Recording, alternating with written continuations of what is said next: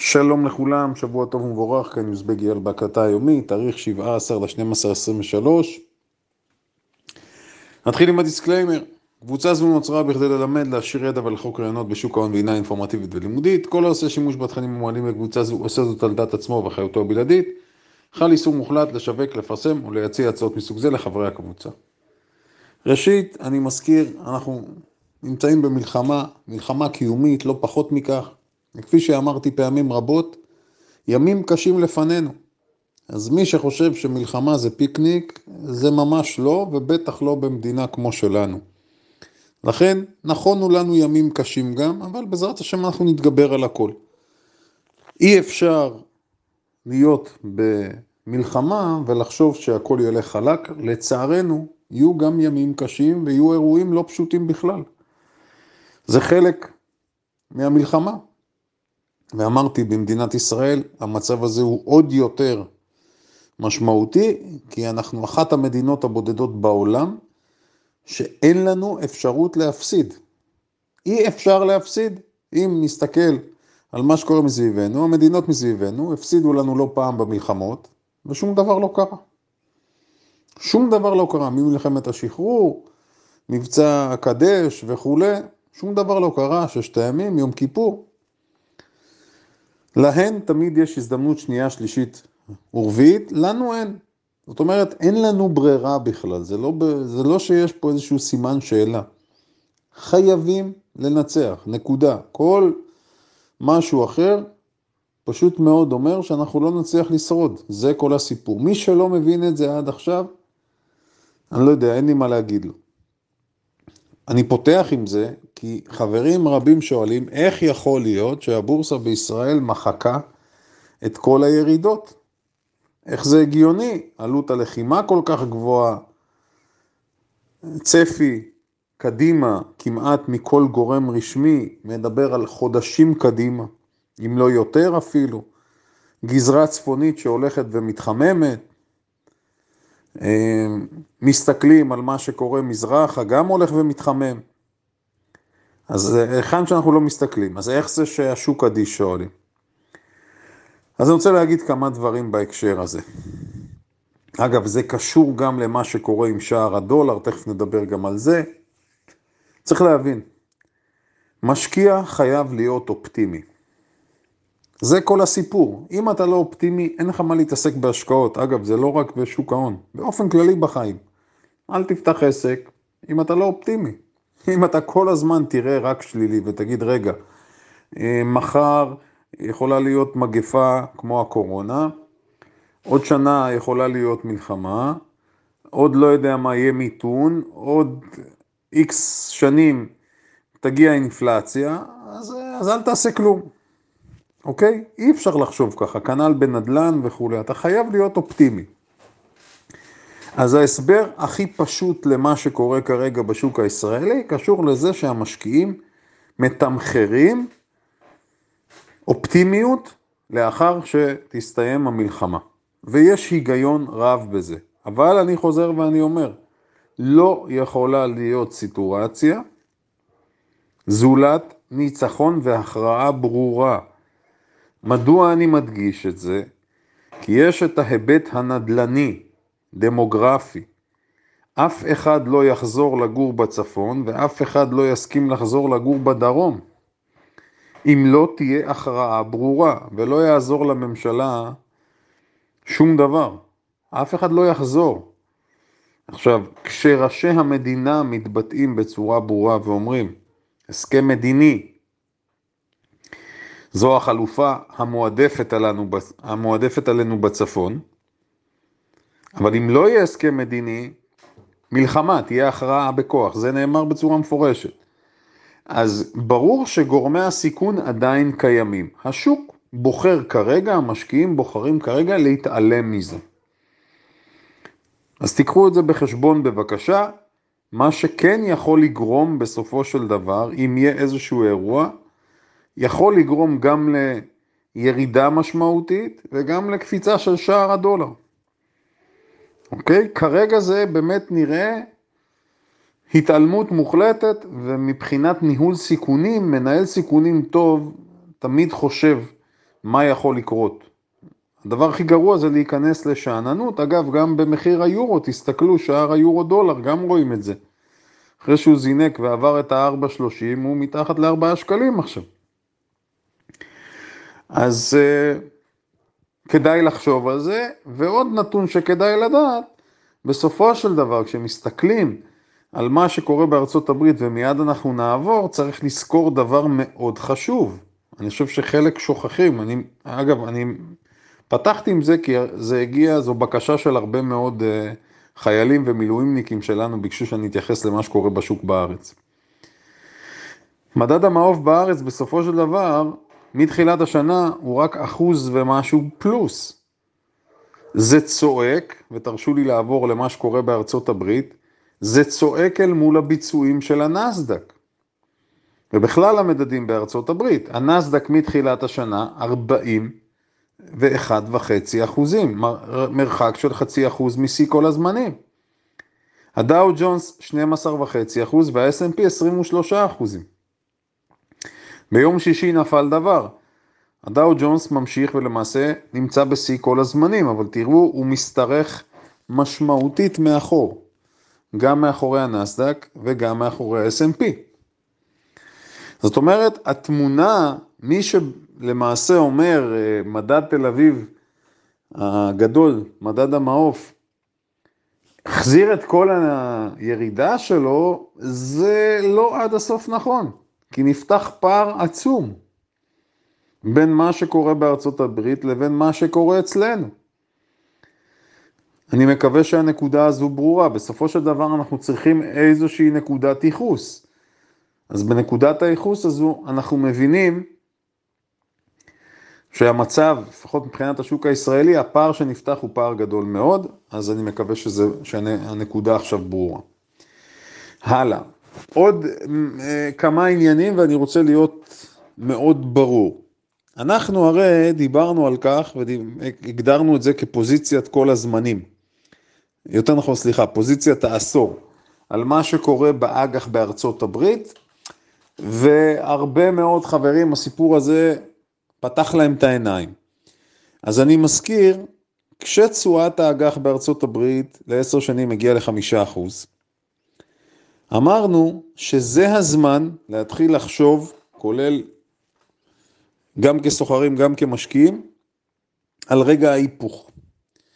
עכשיו אני כבר אומר, התזמון היה, אין יותר מדויק מזה, כולל וובינר האג"ח שהיה בדיוק בטיימינג הנכון, אבל צריך להבין משהו. השוק עבר מ... נקרא לזה מדיפרסיה למאניה. אז אה, מחמישה אחוזים לרדת מתחת לארבעה אחוזים כל כך מהר, זה חד משמעית מצביע על ציפיות מאוד מאוד אופטימיות של המשקיעים. והרבה חברים שאלו, רגע יאללה, אתה חושב שזה יכול להימשך בצורה חלקה?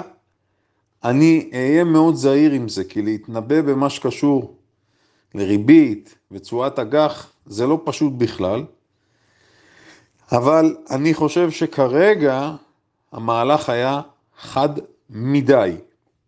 זאת אומרת, סביר, סבירות של יותר מ-50 אחוז, שנחזור ונעלה מעל 4 אחוזים בתשואת אג"ח לעשר שנים, זה ההיגיון. האם, ואני בעצמי העליתי את הדילמה, האם כמשקיע ארוך טווח, שמסתכל שנה קדימה או שנתיים קדימה, האם זה אמור להיות שיקול בשבילי? כל אחד כבר ומה שהוא חושב. היות והפד שם את הקלפים על השולחן, מה שנקרא, פתח אותם. מי שמשחק פוקר יודע על מה אני מדבר. שם את הכל על השולחן ואומר, תהיינה שלוש הורדות ריבית. ויכול להיות שכבר בחצי הראשון של 24. אז uh, למשקיעים לא נותר מה שנקרא, אלא להסתער באמת. אבל זכרו שבדרך לא בטוח שמה שהפד מבצע כרגע, או מה שהוא מכריז, לא בטוח שזה מה שיקרה. אפילו ההיגיון אומר שזה לא יקרה כמו שהפד רוצה, כי אנחנו יודעים שהפד לא ממש שולט. לכן, היגיון אומר, תהיה חזרה מעל 4%, ובטווח הארוך באמת התשואה אמורה להמשיך לרדת. נכון. מי שתפס את זה בזמן, אז הוא כבר נמצא בפוזיציה, אמרתי, הכי רווחית שיכולה להיות, אז uh, רק לנהל בצורה חכמה. עוד נקודה מאוד חשובה שאני רוצה לדבר עליה. ראינו עליות בעשרות אם לא יותר מניות שאנו עוקבים אחריהן.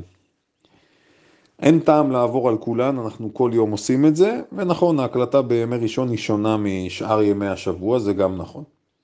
אני רוצה לדבר בכל זאת על מה שקורה בביטקוין כרגע, כי הגענו לרמת מפתח בעיניי. עכשיו, אנחנו הסברנו לגבי ארבע מניות, Master, Riot, Mara ו Coin. הסברנו כל אחת יתרונות חסרונות ולמה לצפות מהן. ומיד אני אתייחס לשתי מניות, אני אתייחס למרה ומדוע עקבנו והתמקדנו במרה ואמרנו שהפוטנציאל למהלך של 50%, 100% ואף יותר מזה. ואני רוצה להציג גם את הגרף ההשוואתי בין מרה לבין ראיות. והדבר היפה, אנחנו נראה שמתחילת המהלך הזה, מרה קפצה כמעט, אני אומר כמעט, פי שתיים מראיות. בעוד האחת עלתה אה, משמונה דולרים פלוס מינוס לשמונה עשר, השנייה עשתה מהלך שהוא גם מרשים והוא גם יפה מאוד, אבל מבחינת העוצמה הרבה פחות. אז אין סתם ואין צירופי מקרים, אני מצרף לכם את הגרף ההשוואתי, שכל אחד ייקח את זה ויבחן. ראיות עלתה מ-10 ל-16, 15, ומרה אמרנו מעל 100, 100 ו-130 אחוז, משהו כזה. אגב, אני כבר אומר, להבנתי, הערכתי, זו נקודת מימוש מצוינת במרה עכשיו.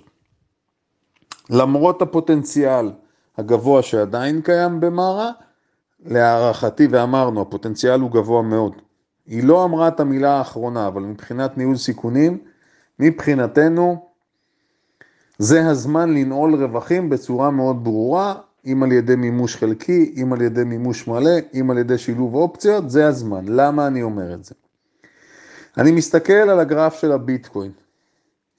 קיבלנו, ואני מצרף לכם גם אותו, קיבלנו למעשה שבוע שמסתיים בצורה אדומה. עכשיו, מי שמסתכל ויודע לבחון ברמה טכנית, יכול לראות שעדיין יש, ההליכה הצידה מתקיימת. ואין עדיין הכרעה. יש פה סוג של משולש, אפילו הייתי אומר משולש שווה שוקיים. אני אשלח לכם גם גרף שבועי של הביטקוין וגם גרף יומי. היות ומרה הגיבה בצורה כזו, והיות ואנחנו מתקרבים להכרעה בביטקוין עצמו, אני מזכיר לכם על הפרק אישור קרנות הסל, ה-ETFים. אז ההכרעה צריכה להיות אה, בחודש הבא. השוק מתמחר אישור כבר. אז מקרה קלאסי של קנה בשמועה, מכור בידיעה, זה מה שאני הייתי עושה פה. כי לדעתי המהלך הזה יצא לדרך בצורה כל כך אגרסיבית, וזה בסדר לקחת כסף ולא צריך להמר על כל הקופה, מה שנקרא. מהלך מצוין, אפשר להישען לאחור, להיות רגועים ולהסתפק בזה. חשוב מאוד, אני אומר, צריך לדעת גם לנהל פוזיציה. כאשר דיברנו על כניסה למניות הללו, אמרנו, אתה לא נכנס למניה כזו בשביל 20 אחוז, זה לא מספיק. אבל כשאנחנו מדברים כבר על תשואות של 50, 80, 100, 100 ומשהו אחוז, בפרק זמן קצר זה עולם אחר. עוד נקודה חשובה ומעניינת, אנחנו נמצאים בשלב שמה שנקרא כל מטאטא יורה, אבל זה לא באמת כל מטאטא יורה. מה הכוונה? מספר חברים אמרו, שמע, כמעט איפה שאנחנו לא מסתכלים, אנחנו רואים עליות. אז אמרתי להם, מקבל, אני מדבר על שיחות פרטיות, גם בקבוצות, אמרתי להם, זה לא מדויק עד הסוף. כי נכון, ראינו, וגם דיברתי על זה היום בסרטון היומי, ראינו שסולר אדג' ביומיים שלושה טסה, מ-70 ומשהו כמעט ל-100. ראינו שחברת סים, גם היא ישראלית נוספת, 18 אחוז רק ביום המסחר האחרון, ומי שמדייק, שלושה ימים משבעה דולר כמעט עד עשרה, זאת אומרת גם פה מהלך של 40 אחוז בערך. עם נפח מסחר ביום שישי גבוה מאוד, אנחנו מדברים על פי ארבעה מהממוצע בערך, זאת אומרת משהו קורה פה. אז כשכסף מתחיל לזרום למניות החבוטות הללו, זו חד משמעית אה, מבחינת אה, ניתוח שלנו התנהגות בועתית.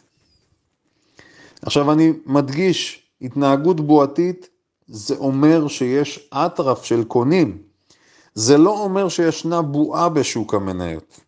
זה אומר שבמניות מסוימות יש או ישנה התנהגות כזו. עכשיו ההתנהגות הזו מסמלת אופוריה מסוימת, וכמובן מכניסה עוד ועוד ספקולנטים שרוצים להכות בברזל בעודו חם. אבל מדוע אני אומר שזה לא זולג לכל המניות? כי אם אנחנו נסתכל, אני אדבר על עוד כוכבת, אני מסתכל על ניאו, כל המהלך החזק הזה שהיה בזמן האחרון, ניאו לא נהנית ממנו. היא לא מצליחה לחצות את מחסום שמונת הדולרים. האם ההתעקשות שווה? האם ההתעקשות על חברה כמו בבא, האם היא מוצדקת, שגם היא רק הולכת ויורדת, ולא מצליחה להתרומם? אז אני אחסוך לכם. ההתעקשות פשוט מיותרת, ההתעקשות לא חכמה בעליל. האם ההתעקשות על חברה כמו פייזר, שממשיכה לשבור נמוכים, נמוך של עשר שנים, האם היא נכונה, האם היא הגיונית? חד משמעית מיותר לחלוטין. זאת אומרת, תשאלו את עצמכם איפה אתם. האם ההתעקשות על מניה כמו דיסני, האם היא מוצדקת? חד משמעית לא. אז להגיד כל מטאטא יורה זה בכלל בכלל לא מדויק. מצד שני, אם אנחנו נסתכל על אותן מניות שאנו עוקבים, מאמינים וכולי, אז נראה שהן פורצות הכי חזק שאפשר. נסתכל על ריביאן, שמשלימה מהלך מדהים וממשיכה לרוץ למעלה. גם כאן אפשר להסתכל 30 אחוז, 40 אחוז בכמה ימים. נסתכל אפילו על אחת הגדולות שממשיכה במומנטום שלה. AVGO, ברודקום. מי שהלך שם, אני חוזר, על אסטרטגיית הסקנדרי, מדהים. כל יום גבוה חדש, כל יום גבוה חדש. מה אתה יכול לבקש יותר מזה? אתה לא יכול לבקש יותר מזה בתור סוחר, אומר את האמת. שופיפיי, גם כאן, מה יש לדבר בכלל? המניה כמעט הכפילה את עצמה בחודש וחצי. שוב, סדרת המניות שאנחנו מכירים ועוקבים, פשוט במהלכים מצוינים. אז למה ישנם כאלה שממשיכים להתעקש? חוזר ואומר, הרגלי מסחר לא נכונים, חוסר בידע וראש בקיר, אין משהו אחר. אני מקדים ואני אה, מקדים את השאלה, את התשובה, סליחה, לשאלה. נניח שאני רוצה להיכנס לניאו, אז צריך להיכנס לניאו, אם יצא מהלך. איך כתב לי אחד החברים, אייל, אבל סולארג' בסוף עלתה.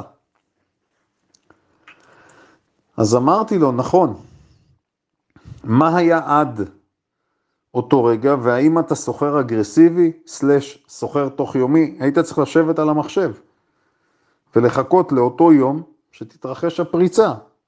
האם זה מתאים לך? זה הסגנון שלך? זה שהיא עלתה 50% בשלושה ימים או ביומיים? איפה הנקודה שהיא ירדה ממנה? זאת אומרת, אנחנו צריכים להסתכל למציאות בעיניים, ולא לנסות לשרטט דברים שאנחנו מייחלים להם. באופן טבעי הרגישות ממשיכה להיות גבוהה, ואני עדיין חושב שאנחנו בנסדק צריכים לקבל את גבוה כל הזמנים, כי אחרת התרגיל לא יושלם עד הסוף. אמרתי, תמיד תנסו לחשוב בתור סוחרים מתוחכמים. אז להגיע כל כך קרוב לגבוה כל הזמנים ולא לפרוץ אותו, פחות סביר, לפחות בעיניי, אוקיי? עוד נקודה, האם זה זמן לממש ולקחת כסף בהרבה מאוד מאותן מניות צמיחה אגרסיביות? אני אומר שכן. היות ואיפה שלא נסתכל, בחירת המניות שלנו הייתה מצוינת, שוב, חלילה לא בשחצנות אני אומר, אלא ברמה מציאותית. אז כדאי לנעול כסף, כן? כדאי לנעול כסף. אמרתי, מי שיודע לסחור בצורה מתוחכמת יותר יכול לשלב אופציות בפנים. חד וחלק. יש היגיון לעשות את הדברים בצורה שבעיניי היא הצורה הנכונה והצורה החכמה. עוד נקודה חשובה מאוד, המתכות ממשיכות שם, המסחר ממשיך להיות פראי, גם בכסף וגם בזהב. אז אה, סוחרי החוזים שביניכם, שימו לב, הזהב חזר מתחת ל-2,000, קפץ עוד פעם לאזור ה-2,050, עכשיו נסחר ב-2,030 דולר לאונקיה. זאת אומרת, חד וחלק רמה ואזור שמייצר הרבה מאוד הזדמנויות, אני דיברתי על זה פעמים רבות, כל שיא או גבוה תקופתי מושך אליו באופן טבעי הרבה מאוד מהמסחר האגרסיבי התנודתי. אנחנו לקראת סוף השנה, ואני אגיד אה, את מה שאמרתי גם בשבוע שעבר. כל מנהל השקעות רוצה לסיים את השנה, הוא חותם על מה שהיה עד עכשיו. מבחינתו, מבחינת מנהל אפילו ההשקעות המסורתי דווקא, חלום. דווקא השחקנים המתוחכמים, קרנות הגידור וחברות הנוסטרו, הם אלה שנמצאות בבעיה. כי הן צריכות לפצות. והדבר הזה יכול לגרום לקפיצה נוספת במחיר, קחו את זה בחשבון, כשאנחנו שבועיים לפני סוף השנה. שיהיה לכולנו מסחר מוצלח ומענה השבוע להתראות.